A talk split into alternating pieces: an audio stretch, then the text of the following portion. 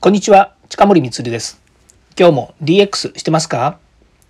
デジタルトランスフォーメーションで変化をつけたいあなたにお届けする DX 推進ラジオです。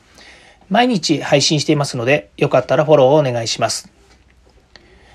3月もですね、今中旬に入りまして、えー、まあ、世の中ですね、こう、花粉症がすごく流行ってているんですよね。花粉症が流行っているっていうか花粉が飛んでいてそれにあのまあ乗じてですね、えー、花粉症っていうものが発症されている方が多いということだと思います。で私もですね実は花粉症を持っていてで本当いつの間にか花粉症になっていたっていう状況でですねまそれからはですねあのお薬ですね病院でお薬もらったりとかですね最近はあの市販薬でもですね結構いいものが出ていますので、まあ、そういったものをですね服用しながら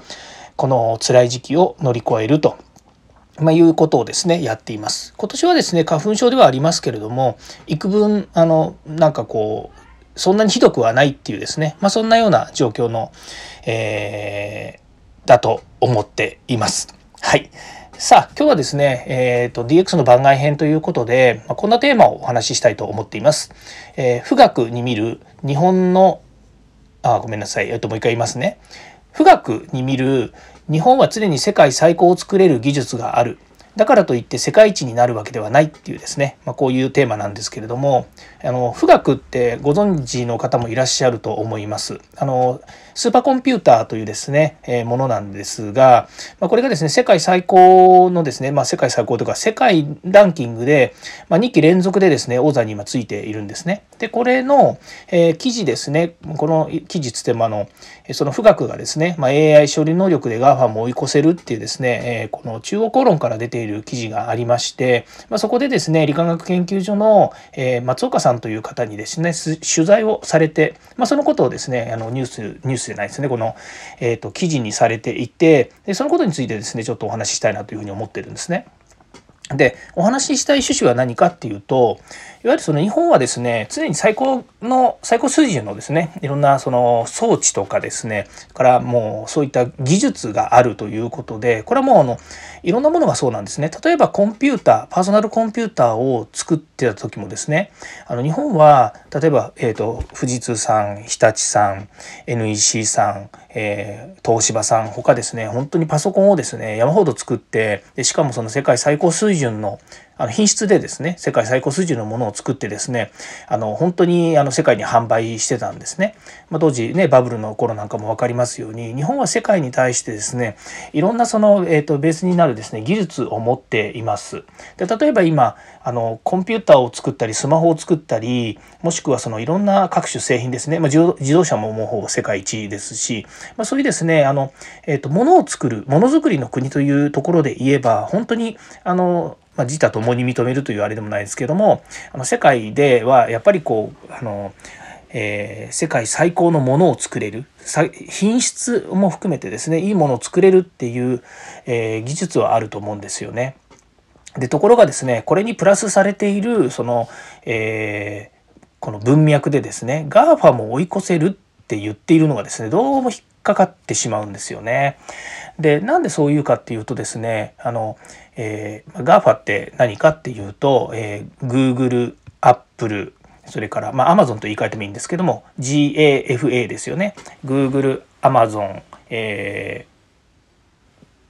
ー、Facebook、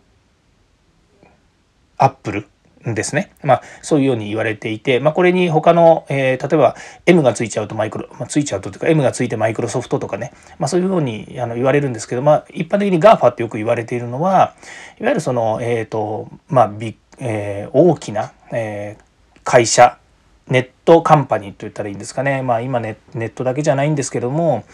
いわゆる皆さんが使ってるサービスの中ではこういろんな意味で、え、世界最高の会社っていうことになるわけですよね。で私が思うですね GAFA っていうのは別に、え、装置とか物とかっていうことじゃないんですよね。もちろんえっ、ー、と、Facebook や、えー、Google なんかも世界にたくさんですね、いろんな箇所にですね、クラウドのサーバーセンターっていうのを持ってるのも知っています。まあ、マイクロソフトも、えー、OS を持って今いるもともと OS を持っている会社ででその中に例えばオフィスとか、えー、パソコンの使われるサービスですよねソフトウェアというものこういったものを、まあ、みんなであの世界のみんなが使うということでサービスシェアを伸ばしてきたということですね。まあ、今それと同じように例えば Google であってもあの、アンドロイド、ね、スマホのアンドロイド端末の OS であったりとか、それから、えー、Google 自体が持っている、その、えー、OS ですよね。あの、ChromeOS とかっていうのもありますし、まあそういうことで、このマイクロソフトに追いつけ、追い越せみたいな感じで動いてるところもありますし、えー、Facebook もですねそのソーシャルネットワークサービスでは、まあ、世界でですねやっぱり大きな会社、まあ、広告量っていうのがまあ非常に大きいというのもありますけれども、まあ、そういうふうにですねこれサービスなんですよね。で富岳っていうスーパーコンピューターがどんだけ処理能力が高くてどんなにですねアプリケーションの、えー、まあえーと、処理が高いもしくはその AI が搭載されていてそれに対する処理能力が速いといってもですね結局、えー、日本まあそこだけの文脈で取ればですねあの結局下支えの技術なんですよね、まあ、基盤と言った方がいいんですけれどもあ今まで話してきた中で専門用語いっぱい出してるかもしれないので申し訳ないんですけども、まあ、何が言いたいかっていうと日本はそういうですねあのとにかくものづくりに関してすごくうーんなんかストイックなんですよね。だから世界ナンバーワンになることもできるでしょうし、それから、えー、そういった技術をですね、どんどん伸ばしていく。また新しい技術やもう基礎技術を活用して、えー、優秀な基盤を作るっていうのも今までやってきましたし、まあ、これからもやっていくんでしょうと。人が育ってないとかね。あの、えー、まあ、何々の分野ではあの遅れを取ってるとか、まあ、いろんなものをね、まあ、言われるます。言われるしそういう部分もあるんだろうと思います。でも基本的にやっぱりどっかの国どっかの国やどっかの人がやっぱり引っ張っていくってことに関して言えば日本はねあの素材も含めて結構いいものをねたくさん作って世界に出していると。いいんじゃないそれで。そういうことでいいじゃないですか日本はそういう国なんだからっていうのでいいと思うんですけどもただ先ほど言った GAFA にを追い越せるっていうねあのここがまたねちょっとね疑問なんですよね。っていうのは例えばじゃあ日本からのいいサービスを作って、うんとまあ、どれがいいか悪いかというのはあるんですけれども世界に出ていっているサービスがありますかっていうとなかなか難しいんですよね。で全くないとも言いませんし、え、世界に出していくサービス出せるサービスもいろいろあると思うんですけどもただ結構ですねあのそのサービス自体も日本で閉じちゃってるものもあるんですよね。例えば、まあ、ものづくりと同じもので言えば、あの、携帯電話ですよね。えー、世界でも携帯電話どんどんどんどん普及していく中で、日本の携帯電話の中に入っているそのサービスとか、それからソフトウェアっていうのは、あの、過剰品質っていうふうに言われていて、えー、で、しかもガラパゴス化されていた関係もあって、あの、日本でしかもう使えないサービス、世界にはもうとてもっていけないような、えー、高機能なものになっていたんですね。で、そこら辺まあちょっと問題あのじゃあアップルだって最初はそうだったじゃないかっていうのもあると思うんですけどアップル自体はもう最初から世界品質で世界に出せるサービスとして作ってきたっていうのがあります。まあ、作り方の問題もありますけれども、まあ、そういうふうにですねあの日本から世界っていうふうにいう中でまず日本のマーケットだけ抑えちゃってそこで閉じちゃうっていうケースも結構あるんですよね。まあ、そういったところも考えて、富岳、このスーパーコンピューターというものが、まあ、誰でも使える基盤であると。例えば、えー、GAFA も使えるでしょうし、Amazon も使えるでしょうし、えー、Facebook も使えるでしょうと。将来的にですね、今、世界最高でもう何千億ってかかる、えー、装置らしいので、そう簡単にはですね、それをまあ保持して使うということも難しいですし、どんどんどんどんこういう技術進化していくので、2年、3年経ったらまた、えー、新しいものにならなきゃいけないとなると、それなりの投資も大きいと思うんですよね。